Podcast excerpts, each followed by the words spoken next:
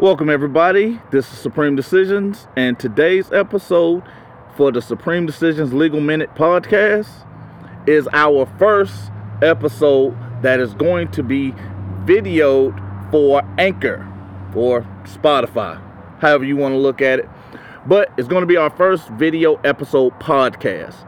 Now, today, this is also going to be another first.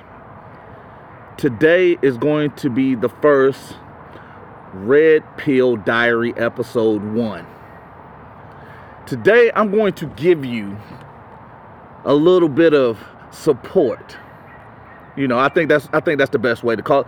I'm gonna call it support because it's going to be the first time in the Red Pill Diaries that I actually go into why I tell you to videotape all your police encounters why I go into the context of when you're doing discovery, request body cam footage.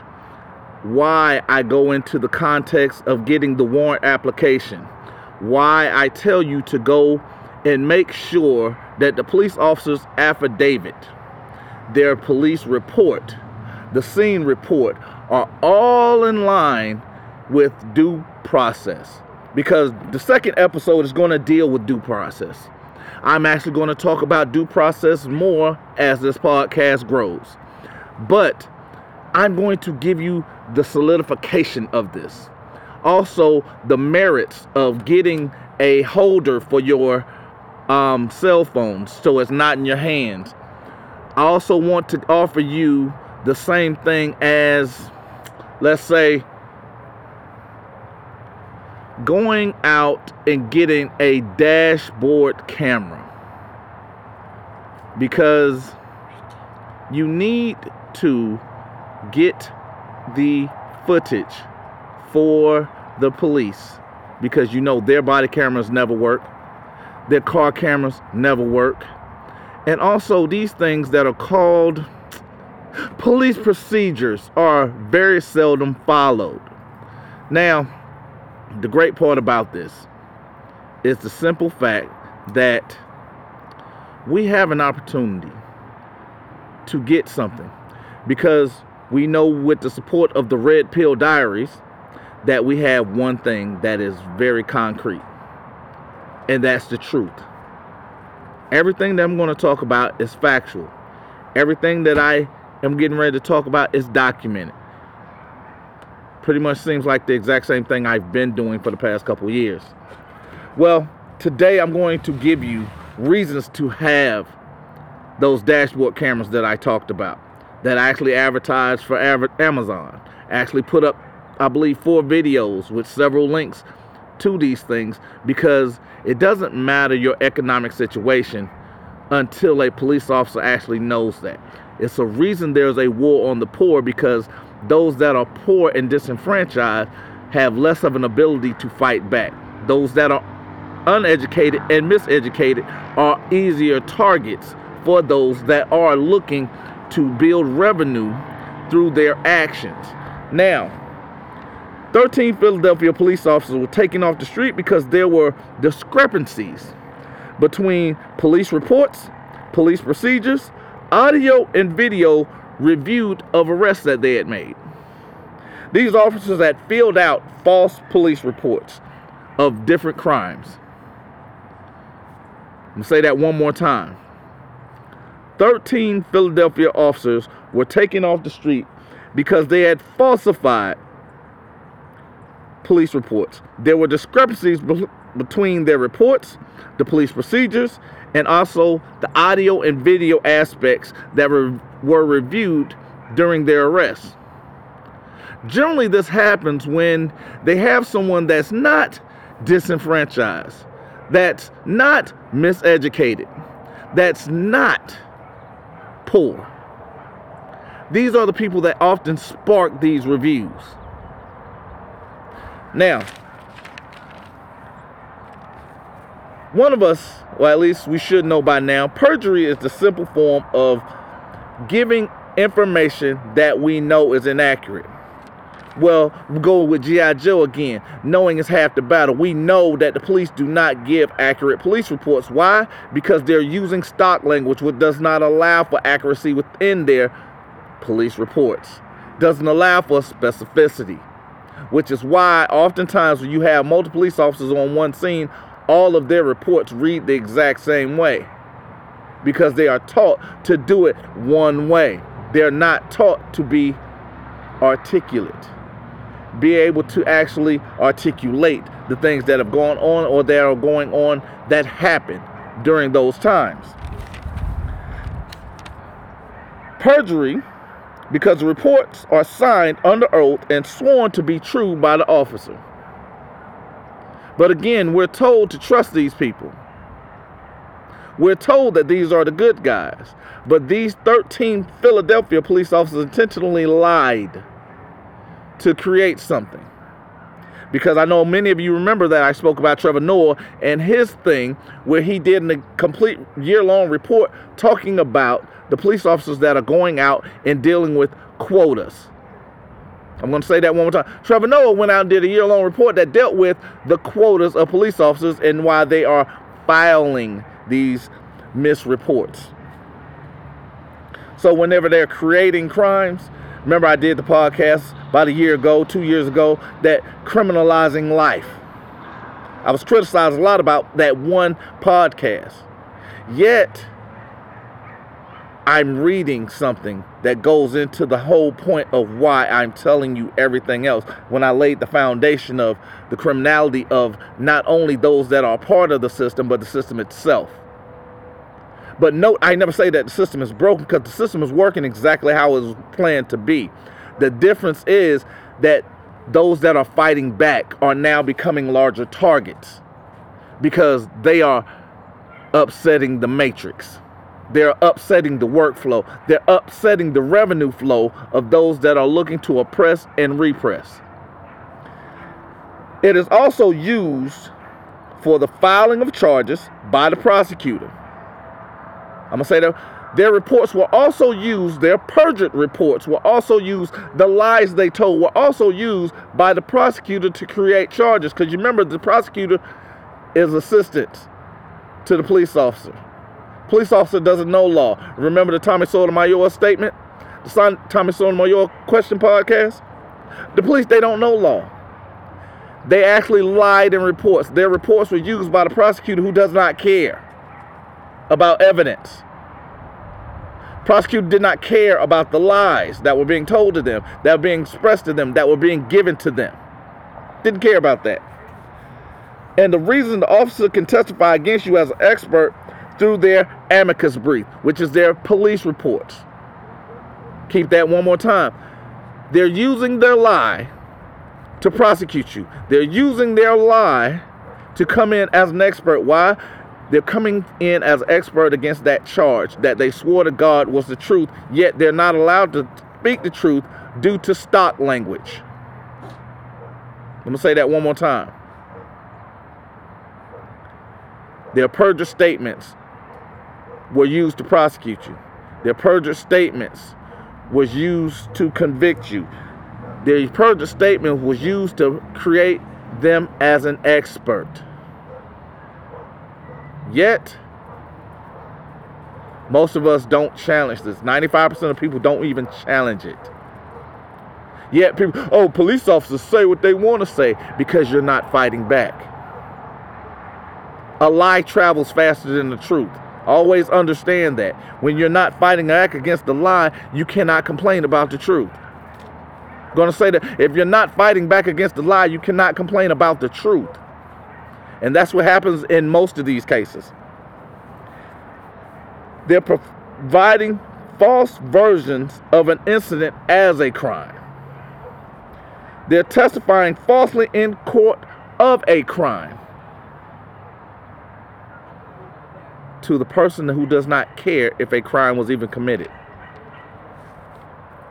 to a judge that doesn't care either way to build a revenue stream that they've used to fund cities.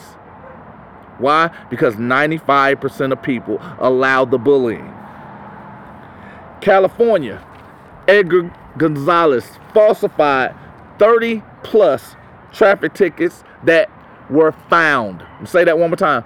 Edgar Gonzalez falsified 30 plus traffic citations during February 2021 through April 2021. And that investigation began because a young man had an email alert stating that you got a ticket. He's like, How is that even possible? I wasn't driving or haven't been even in that state. The one thing that most of us have to figure out is what it is that we're trying to do. How are we trying to build from this situation? This young man got an email alert. What if he had not gotten that email alert? And we only know of 30 plus, I think it's 33 in total that they found to this point. I, I imagine how often do you have something that tells you you have a court date if you have never been stopped by police? The secondary part of this is the fact that him sparking this investigation produced something that was rarely talked about. There was a request for the police officer's GPS, the vehicle location. The vehicle location or the GPS from that vehicle showed that not only was the citation a lie, that the person that he encountered was a lie, he also was not near the place that he said he was at when he was writing said ticket. What if he had not challenged it and just went ahead and paid a fine? What if any of these 30, if any, had not challenged it and just paid the fine? Are they going to get their money back? Probably not. We're just going to take it off your record because that's how they're going to apologize. What if he didn't take it further? Would this young man have been charged? Would this young man had not been a continue to be a police officer? Because here's the thing. We often talk about correcting the behavior of children. I talked about the blue wall, the code, blue codes, the protecting of those that are with you. The problem is, can I truly love my brother if I cannot correct his behavior? These are not children. This young man was 25 years old. It's not as if he didn't know any better, but he was using more than 10 citations that he falsified per month to meet quotas. You know that thing that people tell me police officers don't have? Remember when Trevor Noah spoke about it only in New York? I'm now giving you one that's in California. This isn't even in LA. This is a smaller city in California. They're using quotas for revenue generation he's writing tickets that are false just because he's meeting a quota that people tell me do not exist. He also talked about Jonathan Freitag, you know, the young man from Virginia that got, well, 422 men out of jail. I'm going to say that one more time 422 men out of jail because he was targeting black men, planting drugs on black men in a 18 month span. 400. Because they used, oh, he was a racist cop. But in his statements, he actually said he was told to target. He was told to plant. That's how he was trained. You remember my boy told us? We're being punished for doing what we're trained to do. Jonathan Freitag was being punished for doing what he was trained to do. Understand that. The context of what's being said is how do we correct that? Is that part of the reform or the reformation? All of these were traffic stops. When I did the videos or did my first set of videos, it was called police encounters. Why? Because 90% of police initial contact start from traffic stops. These perjured, these 13 Philadelphia officers, their lives began with traffic stops. Edgar Gonzalez, his lives began with falsifying traffic stops. Jonathan Freitag, 400 plus traffic stops that resulted in jail time. Now, keep in mind, I'm not talking about the total that he actually committed. I'm talking about the total that was found thus far. I am talking about the total that he's being accredited to because they're not finished and Freitag is still not in prison. Understand that. Charles Custodio, Nico Azaria worked as a team in Florida. He, well, they worked as a team to not only plant drugs on drivers, but to set them up for what? Traffic stops. So they can get the big bus. They were planting not only um, cocaine, they was planting heroin. They were planting meth. They were doing things that I was told if you just comply, you don't have anything to worry about. So if these people were complying, why are they working as a team to perform a traffic stop to find drugs that they are putting on these people? Zachary Wester. He was sentenced to 12 years in prison for what? You guessed it. Planting drugs on people at a traffic stop. One of these people had a dashboard camera that Zachary didn't pay attention to. But here's the great part about that because that camera was there, it saw that Zachary had his body camera and that it was on. Because when the officer or when the um, defendant at that point or the accused at that point requested Zachary's body camera footage, it was initially stated that there was no footage. His camera was not on. Yet when the dash cam footage was introduced into the case, why? As a rebuttal to that testimony. Remember, I talked about the police officer's character on trial. That one lie changed and introduced new evidence. Why? Because that new evidence, hey, your body camera was on. Now you have to explain why you did not turn it over. And guess what that now becomes? A Brady violation. The prosecutor is now in trouble for it. I'm going to say that one more time because you didn't catch that. I'm speaking a little fast. I'm real New York right now. I want you to understand the body camera was shown to be on because he stated earlier that it did not exist. The prosecutor is then responsible for it because it was requested. Since it was requested and he said it didn't exist, the new evidence to rebut his statements showed that there was an existence of said footage. And because that said footage was not turned over, even if it was unknown to the prosecutor, is a Brady violation because it's the prosecutor's responsibility because they're making a conscious effort to do what? Yeah, they are actually making a conscious effort to prosecute someone. And you remember I did a video yesterday where I spoke about a prosecutor has the right also has the duty to not prosecute a case that is not supported by what? Probable cause. Because if they do, it's an ethical issue, and then it becomes a malicious prosecution. See how it now starts to fold over together? See how now just requesting one thing starts to fold in, it starts to build the house around them. You can't argue with yourself because your argument, it doesn't exist, now is a lie that lie makes you look like a liar.